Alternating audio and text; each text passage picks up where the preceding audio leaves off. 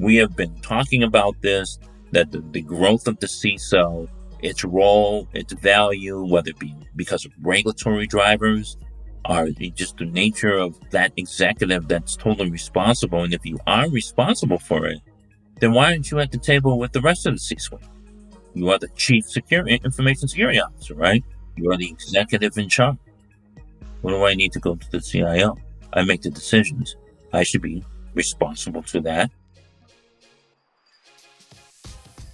From Exabeam, this is the new CISO, a show about the people who lead IT security teams, the challenges they face, and how they overcome them. If you like what you hear, please rate, review, and subscribe to hear our new episodes first. I'm Steve Moore, and today I speak with Mike Woodson, Director of Information Security and Privacy at Sonesta Hotels. Mike started in the world of radio, then pivoted into law enforcement and cybercrime investigation all over the globe. He now applies his investigative mindset to cybersecurity leadership. We take a look at the value of mentorship, the ins and outs of interviewing, and the risk versus reward of being a CISO.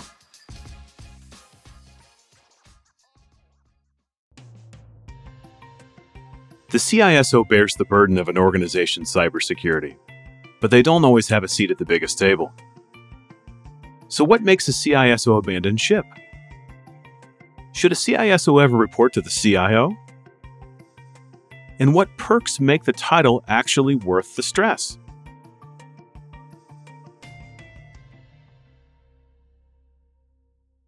Hello, Mike. Thank you for joining the show. Uh, for the uninitiated, if you would please introduce yourself.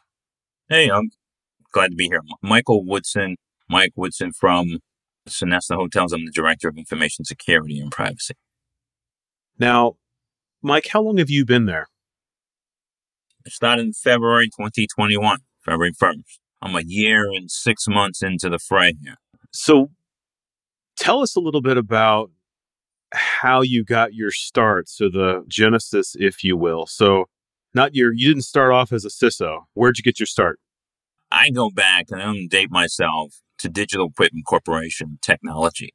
Kind of went through, you know, starting out of incident response, you know, e-discovery, investigations of child pornography, etc., you know, computer forensics, etc. In the public sector and being a police officer, I kind of came from DEC, learning about, hey, uh, from a sales organization into the police department and thought I wanted to be a lawyer. However, transitioned out of that, out of the policing after 12 years and came over into what we call e-discovery. And if you recall the Enron, the WorldCom investigations where we stock option backdating kind of led from that. During that time, there was a couple of things that happened. We know that we, you saw the emergence of Windows and what they took off. Technology started emerging. Network, you know, distributed uh, technology started taking off. And I was in that. E-discovery and that. Federal Rules of Civil Procedure, but, you know, the modification. Then, you know, went overseas. Was teaching a course you know, I started teaching and, you know, I was an instructor in the, in the police academy. And then I went and started teaching in colleges. One of the things I started seeing even prior to 9-11 is the terrorist threat.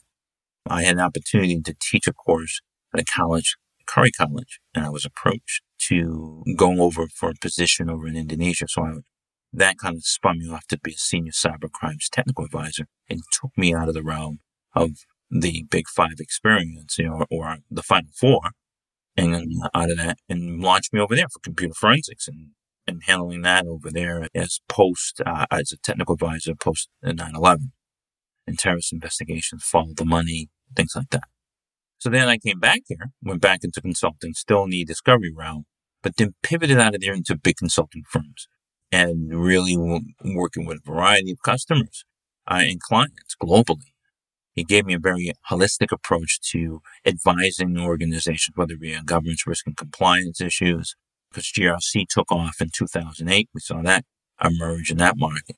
But working with leadership and becoming more of an advisor on those tactical, strategic, and operational issues gave me that in into being a qualified candidate for being a lead or, you know, in, in the financial uh, market and going to banks and advising them on issues related to security operations. So how did that find? Then I was able to pivot in multiple different verticals as an advisor, as a consultant. And then this led into say, you know what? I'm tired of traveling. Need to go into in-house.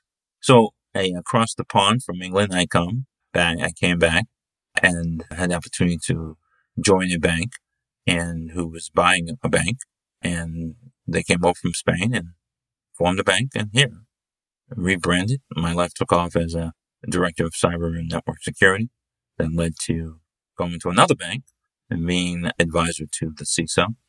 And then I, from there, went back into consulting and still advising clients on security operations and standing up SOCs and incident response and, you know, helping them with their policies and their strategic program of, of security programs. And then I said, well, no, too much travel. Like, you know, I've seen the world. I got to come back to the house. So looking for a home to stay home. You know, my mom used to have a way of saying things. Someone said, where's Michael these And she would say, look up on the plane. He could be on one of them. He seems to call me from an airport from somewhere, whether he just landed or he's leaving.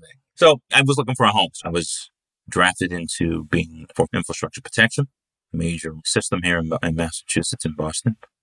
And then here I am today. I recruited into hospitality. You know, we're an organization that has experienced 350% growth. And here we are, uh, being the eighth largest hotel chain in the industry here in the United States. Yeah, you said it all there. There is a lot to unpack.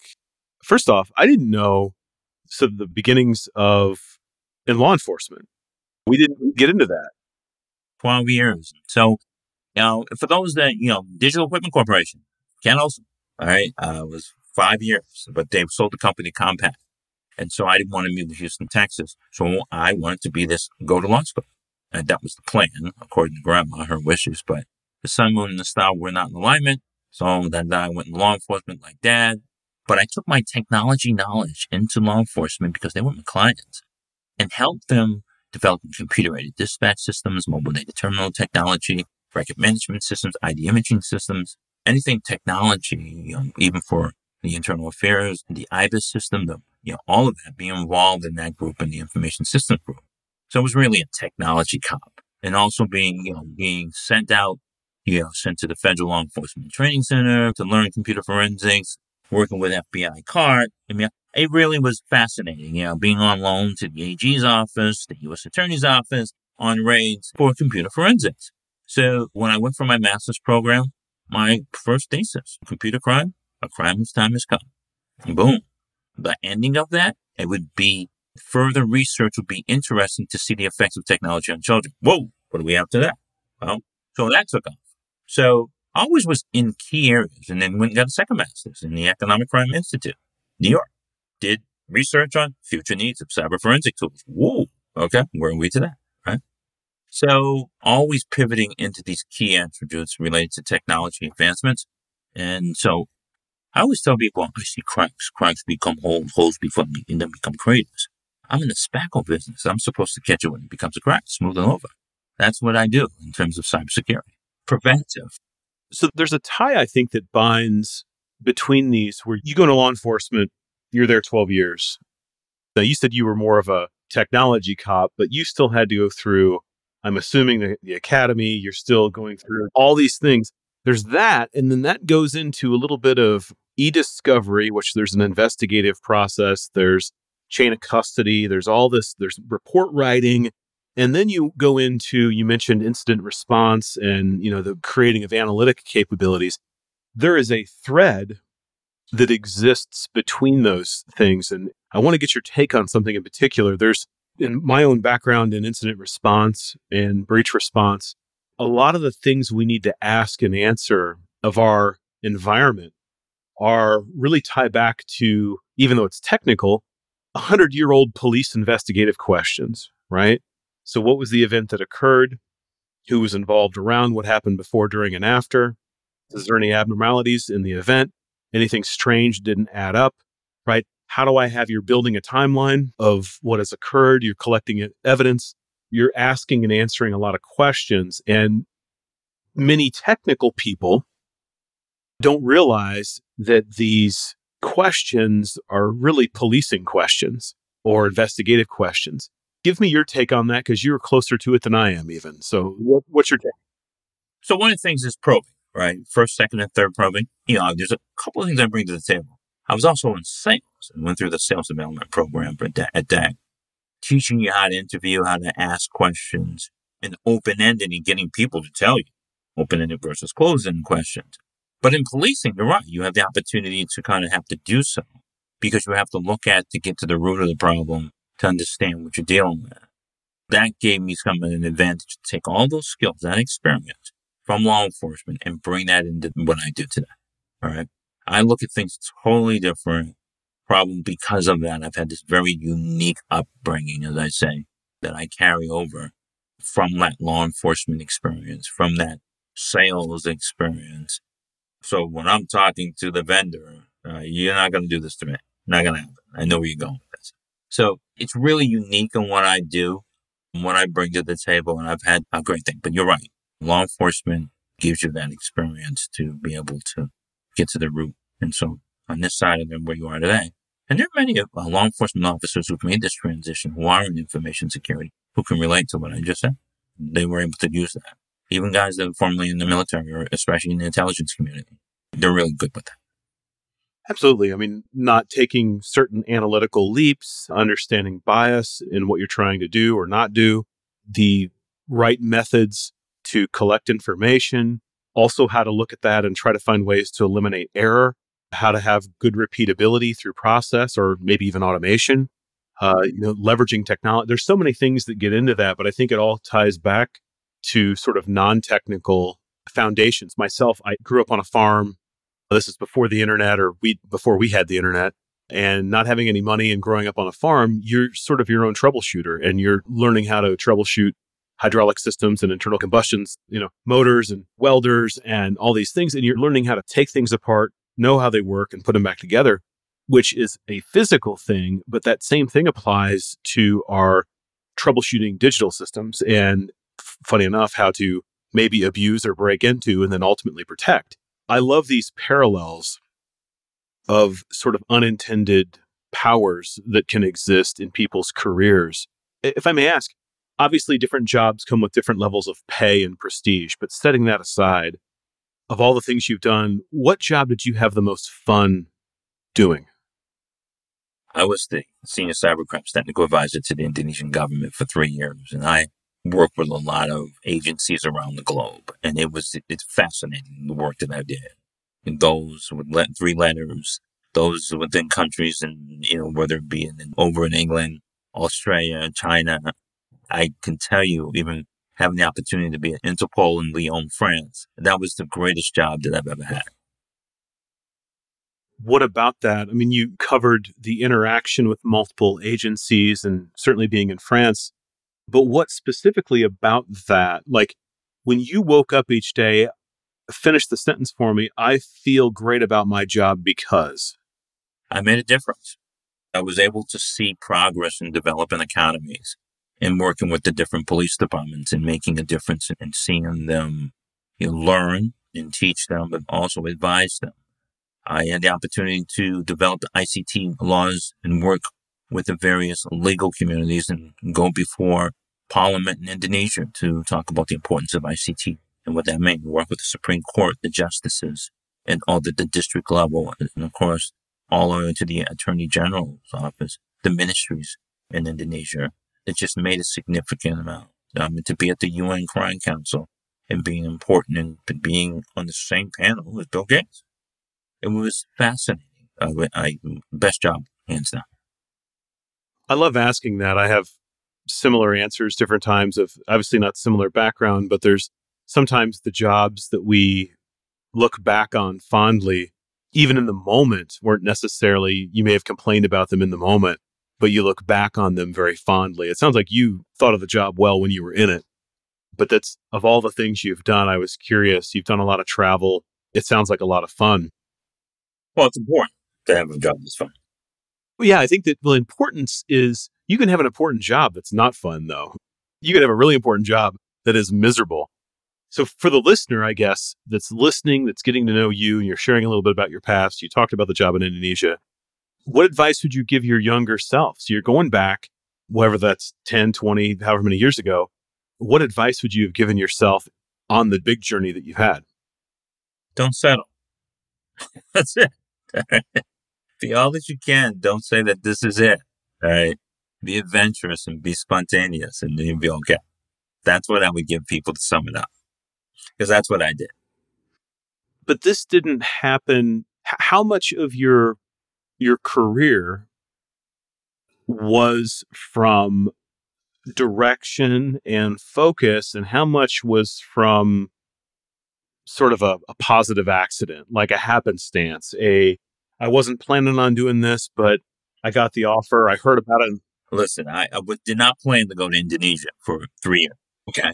I did not plan to be on um, a i didn't. It happened you should go over here I did not plan to be a CISO of one of the largest transit systems. It just, someone tapped me on the shoulder. Hey, you know what? We could use you over here. And in my current role, I didn't plan on even being here. Okay. So it happened. Now, in terms of guidance, I was fortunate. I had some great mentors. I still have, I surround myself with mentors who helped me, who have helped me.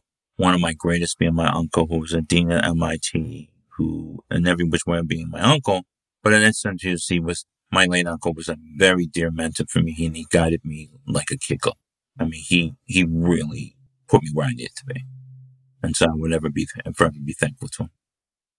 I have one in my life as well. Now another one. His name is Peter Smythe. One of the things that we talk about law enforcement. What I didn't tell you, I was also in radio, radio broadcasting. I worked at radio station WRKL, WRORFM, Boston. Peter Smythe took me under his wing, and, um, and when I came out of college, gave me my first job. All right, and but one of the things Peter did was to teach me how to sell, how to talk to somebody. Here's a pen. Tell me why it's important. Here's a pencil. Tell me features and benefits about that pencil. And what am I going to get out? Where's the value? All right. Elevated speech. What's important? Why is it important? He taught me how to think on your feet and how to respond. All right. Uh, Peter Smart. Later in life, Ann Lonigan, Digital Equipment Corporation, believed in me. She kind of hired me into the company, gave me great training, but gave me great mentoring, how to get through the training, helped me understand what I was doing wrong and didn't hesitate to tell me, oh, the wrong. And then also told me when I was right. Uh, I would never remember him. And then later on in today in life, I look up to the CISOs like uh, Mark Morrison. Mark is at the OCC. He came out of on DOD, hired me in the State Street. Great guy, someone you can call, someone you admire, someone you can want to emulate, and God you want to be like. That's Mark Morrison. So those are the, you know, who stick out for the success and, you know, who kind of keep me guided. What would this person do? Then I have people who I admire, like, for example, Dave Martin. Dave used to work at EMC, then RSA in the SOC. But one of the things that we talk about the skill gap, and they were one of the first to do what we call we got to think outside of the box. If we're going to fill a position. So why can't we hire a person with a theology degree? Why can't we hire a person from they did that? All right. I admire them for it. And even today, that model people have adopted it because it makes sense when you're looking from an analyst perspective. You, you kind of hit it home that, yeah, some of those transferable skills apply. All right. Yeah, that mom that was that mother. Hey, she had a thing outside of the box. We could hire her. All right. And she could be a security analyst because she has the ability, right? So let's take this back a little bit. I want to take this back to Mr. Smythe at the radio station. So let's, you said you worked at a couple different radio stations. Was there? Yeah, I did. Yeah. Yeah. So let's hear your radio intro. All right. ML Woodson on WRORFM. I was on radio station WSM in college. That was my radio name, ML Woodson, uh, when I was in radio. ML Woodson. I never planned on. I was asked four or so years ago if I would do a podcast, and I initially I said no. I didn't think it was something I wanted to do, and I decided that I would only do it if I could make it a security leadership podcast. And it's turned out to be one of the best parts of my life, of, of my job for certain. You know, you, you mentioned your days in radio. And I've certainly never done that. And I'm not comparing the podcast to that. But I will tell you that doing a show today and having the experience that uh, that I have through the show, interviewing people like you, uh, learning from their past, learning that there's this wealth of knowledge out there. If you just take the time to ask, and we have this amazing brain trust in information security that I think is going um, unnoticed in many ways. You know, you have a mentor, you have people you look up to. Some people are fortunate to have that, but many don't. And so taking a bit of your experiences and distilling that into small amounts of information for the listener is really the goal of the show. And I, I never set out to be a, any kind of a host. In fact, as I've said before, I didn't want to do it at first. I didn't want to do a security news podcast, but I wanted to do a security leadership show. And you're the first guest that was a radio DJ. But it was interesting that you include that because, again, that begins to paint the painting of you, right? That's there's an element there that influence how you communicate even today. Well, I tell people, I said, look, if someone gave me $2 million, what would you do? Buy a radio station. I tell them heartbeat. Uh, radio's my first love. It really is. I do. Well, I wouldn't say, was, well, it is my first love. My second thing that you don't know about me is that I love the ocean. I am originally, when I went to college, I was supposed to be a marine biologist.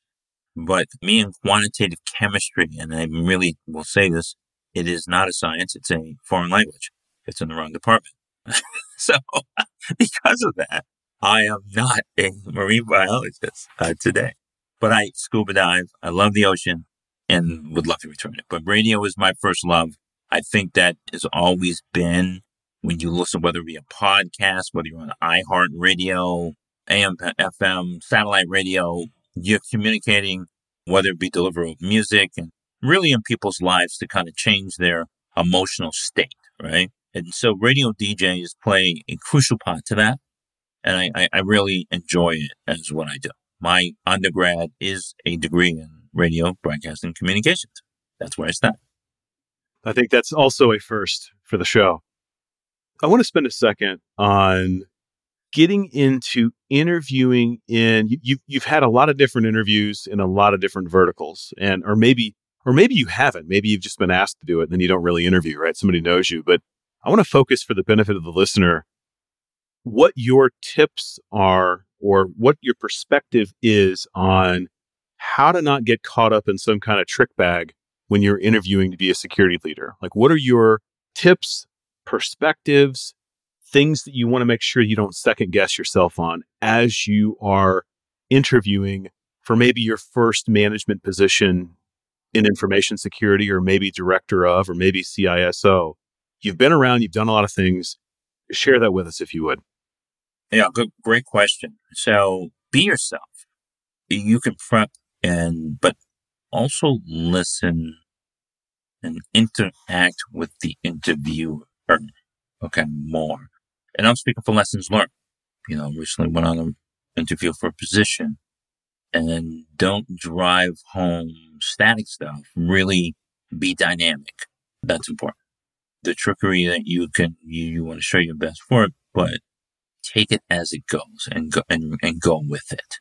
And don't be the driver. Let it, the conversation drive itself. I hope that makes sense. Well, I think it does. I, look, I think it does. I think that you have a unique position in. You, know, you mentioned you having a law enforcement, and then in you know forensics and investigations, and now executive work. You know, been all over the world. I think people sign up often. They take the responsibility of a CISO position or a security leadership position. They take it and they didn't pressure test it enough they end up signing up for the weight and often the burden of the position without all the benefit. And people get slighted a little bit. Maybe that's too strong of language, but you know, I've had people on the show before where they said they didn't ask the right questions, they didn't ask the questions they should have, they didn't see the warning signs during the interview. So that's what I ask almost every guest that because one day I want to put together a master list of like the opinions of the leaders I've had on the show. That's sort of this unofficial, I wouldn't call it a guide, but you know, to get that out would be amazing uh, one day. So that's that's why I press on this topic because I think people mess it up more than they'd like to admit. Well, they do. It's called looking before you leap, right? You got it. It's like you would you buy a car and you didn't test drive it? Would you marry somebody sight unseen? Well, I got a date, right? Okay. But the point being is that a lot of people don't probe and ask about questions about what happened to the previous uh, CISO? What are the burdens of understanding of, okay, well, about the board, you know, what their sentiment is, in doing the due diligence and who makes up the board, and getting a feel for the personality of it, and understanding the C suite and the CEO and the CIO if you're going to report it to a CIO. And, you know, for example, I, I have bought into situations where you know, I should do a little more due diligence on a couple of things and some of my experience in some of the roles that I've had, even as a consultancy and being hired and being in, in, an engagement. So I should have asked some more probing questions before you took it on. So there's a lot of ways that you could slice this. I think that everybody's different in what they do or can do. But I real honestly believe that what you're saying, a lot of people don't look before they leave. When we met, when we spoke last, one of the questions I thought was interesting or that it was phrased, and you mentioned it here again, is what are the issues my predecessors faced?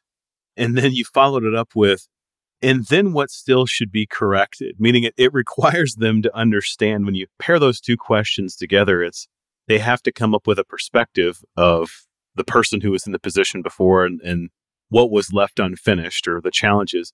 And then you're asking them to know what has changed in between the two. And it's a very simple set of questions, but it's pretty powerful in that it gives you an idea who that person is and how involved they are with security pretty quickly.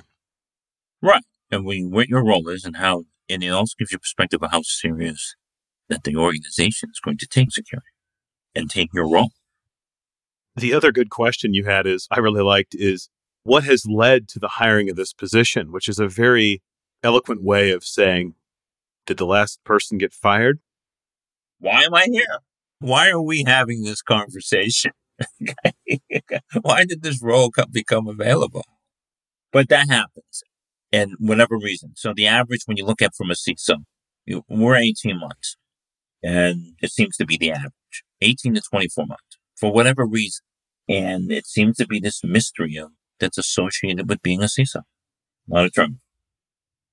You know, the other thing I'll ask is when dealing with being a CISO, what do you think the reason is that most of them quit? What causes them to leave their role most often in your position and in your from your perspective? There's differences of conflict of interest between the CIO and the CISO. All right, that reporting structure to that. A CISO needs to be at the table. Security is no longer and should not be an afterthought in any organization, big or small, medium or small. But especially now that you're doing business using platform computing and cloud and technologies, you know, the risk is high, cyber and managing it. And so the CISO isn't just this person that you, that, that you should sit in the corner and call them when you need them. They need to understand the business itself. And so it's important now that, you know, the rise of the CISO has a seat at the table in the C-suite. So because of that, you see a lot of them leaving. The other part attribute is, you know, finance. You know, you're taking on a responsibility. You are the executive responsible for keeping this place of cybersecurity and everything that comes with it. You're the poster child. Something goes wrong, you're the person. Compensation is very important. You got to pay for it. So you think that organizations are faced that the two primary movers, and I would agree, is either reporting structure or the risk versus reward, or in this case, the pay, is not in alignment. Correct. And so that causes a person to pivot and leap when they're not getting, you know, whether it be in the bonus, whether they're the proper compensation coming in the door, and you realize that you're, you sold yourself short and negotiated yourself short. So a lot of that happens. I've got super strong opinions on this on this topic, but is there ever a time where the CISO should report to the CIO? No, I'm very strong about, I'm adamant about now. You know, I sit on a committee and I've been the, the schema committee who design, build the certification for the certified CISO, EC Council. And we've done a lot of research on this. Okay. We have been talking about this, that the, the growth of the CISO, its role, its value, whether it be because of regulatory drivers or just the nature of that executive that's totally responsible. And if you are responsible for it, then why aren't you at the table with the rest of the C-suite? You are the chief security information security officer, right? You are the executive in charge. What do I need to go to the CIO? I make the decisions. I should be responsible to that, just like everybody else. You know, you got the CFO's responsible for finance. You got COO from an operations perspective, the chief people officer, the chief privacy officer, the chief risk officer. Then here you go. Here you got this guy right here in security, which is a major attribute of the survival of any business today. I think my position, it, it, well, it's it's very much the same. I don't think that a CTO or CIO is the correct or proper chain of command. I also think, based on the gravity of the position and what I would call bad day factor, your bad day factor is pretty damn high, right? I mean, in terms of in terms of working in an office building, you know, maybe not like compared to being a cop, but in terms of working in an office, the bad day factor is pretty high. The possibility of a bad day, and so the pay should be like like I, I told someone once, I said, well, I want to be whatever the biggest table is, I want to be there and I want to be compensated like the folks at that table. Exactly. There you go. But they're not. And that's the issue. So you're telling us that we're responsible for the security of your organization. And whether you play a role now, there's the chief information security officer, there's the chief security officer, where they bundle it all together. You're assuming all this responsibility 24 by 7, 365. You are the guy. You are the person. You're the woman. You're that individual charted with that. And that whenever can, we are in a digital world, things can go wrong. A lot of risk, a lot of adversaries out there targeting you, no matter what industry you're in, looking for the goods, etc. Now, you're responsible for the strategic, tactical, and operational issues, and the compliance issues, the risk issue. And those legal issues too that you hone in because we have to be compliant. What part of that doesn't add up? Business acumen, business 101. You need to be at the table because I don't know about you, but a plumber could not make a decision for a carpenter, right? Right, right. I think, well, here's another thing you mentioned that we haven't covered. You mentioned the CSO, and that is a with all the responsibilities of a CISO or similar position, then you have the CSO, and, and many organizations have both. I have seen where there's a reporting relationship between the two, meaning they're part of the same chain of command. But you're getting into things like executive protection, physical security, all of this. Is there an overlap there? Should there be such a thing as a CISO? Should there only be a CSO that owns that? Depends on the organization. So let's look at the banking industry. Financial, you know, you're right. The physical security, the branch, the warehouse, right? That's physical security. But now we're in the era of convergence where technology is incorporated because everything has an IP address. So keeping an eye on things is a little different. The data center is going away and everything is now connected through networks through an IP address, whether it be the door, whether it be the printer, whether it be the security camera. So the question is for the organization, as they mature as an organization, modern times requires modern applicability, and we're in those times. Well, that convergence of converting those two may be required because there's some overlap there. And that's where it is. Like, for example, in the business of critical infrastructure protection, the SIEM model now is, does not apply. You just you had you added an S to it, safety.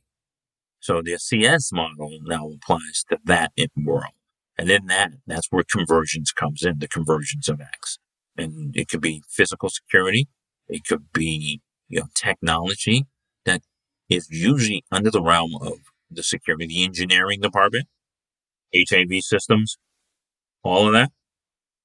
That's where this comes in, and it's it has to do with, with the nature of the business to make that decision, whether it could be handled by one.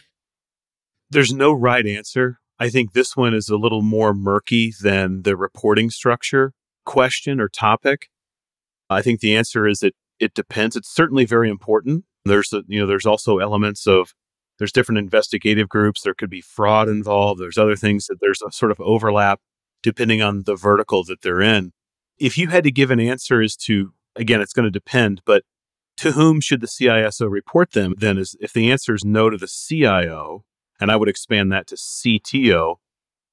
If you were to pick a list, what does that look like to you? It would vary by industry.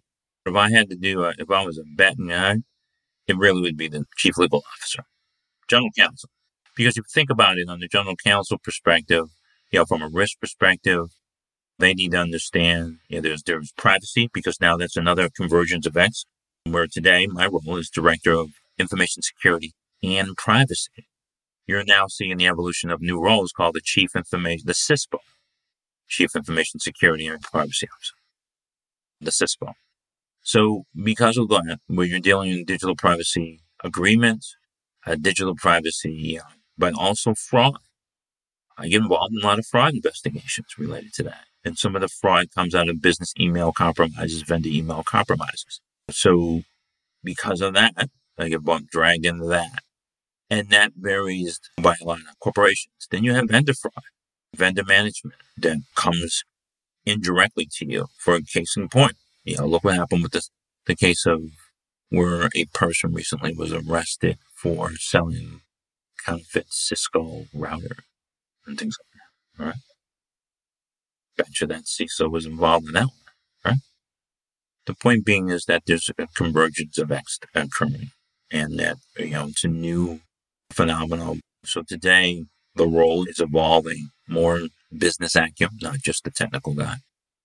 Not sitting in a little seat, coming advising. This isn't about the perimeter, not just the firewalls. It's beyond the perimeter.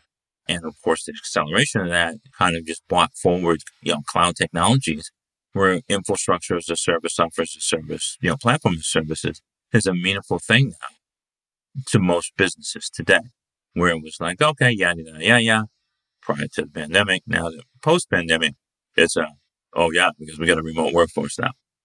I think we can worry about a lot of things going on. So now the conversions is taking place. The role has to be reassessed, but and also should be elevated. I want to pick your brain on something else. So, someone who's starting out in a new security leadership position, one of the most important things to do is to sort of set the tone. You've got about 60 to 90 days to do that for those that maybe that are listening that haven't done it and they're thinking, okay, how do I set the tone? How do I get started? What do I want to do? And this is more from an executive relationship perspective, but how do you sort of be proactive in the process post hire to set the tone right? What are your what's your advice there? I always like to come in the door with a 90 day plan. You know, it's kind of like when I see an initial with the caveat this is subject to be adjusted and also to be revisited and updated as we go along as I get to know the, the organization. But you always want to come in with that 90 day plan. Build those relationships and incorporate relationship building, east, west, north, south of the organization. Listen. Very important. You know, listen to people. Sit down, take them to coffee, have it, understand. But note and say, look, I want to come back and have a talk with you, but, but get some initial you know, working a working plan, both to understand it, know the business, know the key partner attributes are, the meaning of the business, the business alignment. Very important for you to really talk to the business. Do us a favor here. I, I like doing this on the show. You're brand new director of security, CISO. You've got to go and kind of play cop again and interview. Well, who should I meet with? How do you distill your list to your top 10 people that you should meet with first? And then once you have that list, you know, when if you're just talking coffee at first, just making introductions, like, do you pick up the phone? Do you send them an email? I send them an email introduction. That's what I do and have done. Get an opportunity to introduce yourself. Give me about 15, 20 minutes of your time. Try to see when it works for them, whether it be early in the morning, mid afternoon, late in the afternoon, or early evening. I come to you and you don't need to come to me. And so I'll give an example uh, where I was prior to this role, the general manager and I say, okay, I'll talk to you and take a a meeting walking to the train station. And we did it again in the morning. So I'll come to you and you get on, jump on the train, take the train with you and have a conversation. So that's what you have to do, kind of think outside the box to get to these people. It may not be in the element of the office. It may be outside the office. Someone says, I'm playing golf at this time. Okay, I'll see you there. I won't be playing the game. I'll drive the car, but we can have a conversation while we're driving the car. You got to really go to where people be unique. But if it's 15 minutes of their time, that pivots to a half an hour to get on their calendar. And if it's just an introduction, a person might even say, I can tell you one instance of a company that I was with.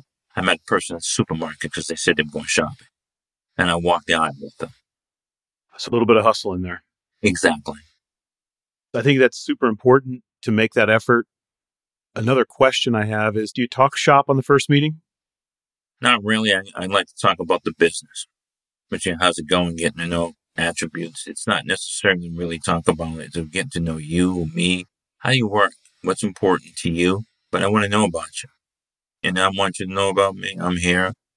We can talk about shop and kind of set that for later on. But it's important. I want to come by and get to know you and say hi to you. Appreciate you giving me the time on your calendar, number one, but also for the you know, doing the job that you do. And, and that's important. Build that relationship. I just did a thing earlier today where I was getting interviewed on this topic, and those that have listened to the show probably know what I'm going to say here. But if they haven't, it's you know you never want to make an introduction during a crisis. So you don't want to wait until all hell breaks loose to make an introduction to these important people. And to your point, you want to get to know them and their priorities and their line of business before you even mention much about what you got going on. Make it about them first and do that early and often. Yeah, great advice. Mike, I got one more question for you. And I'll say what my kids I always tell my kids, I may not have an answer. true. You'll have an answer to this one. I know you will. Pursuant to the name of the show, which is the new CISO, uh, Mike, what's being a new security leader mean to you? Well, look, you're a new kid on the block. I always tell people, look and listen. Be that one that's going to be an advocate for change and be that one willing to admit that you're going to be that one that says, if I'm wrong, I'm wrong. But you got to be that person to be there the 24 by 7, 365. So one that's willing to lean in and be there for the reason for the business. That's what it means for me. One that's really going to come and roll up this sleeve and get dirty. Perfect. Mike, thank you so much for being on the show today. Thanks for having me. Pleasure. That is it for this episode of the new CISO. Thank you for listening. Check out more episodes on exabeam.com forward slash podcast. Remember to rate, review, and subscribe to get brand new episodes first.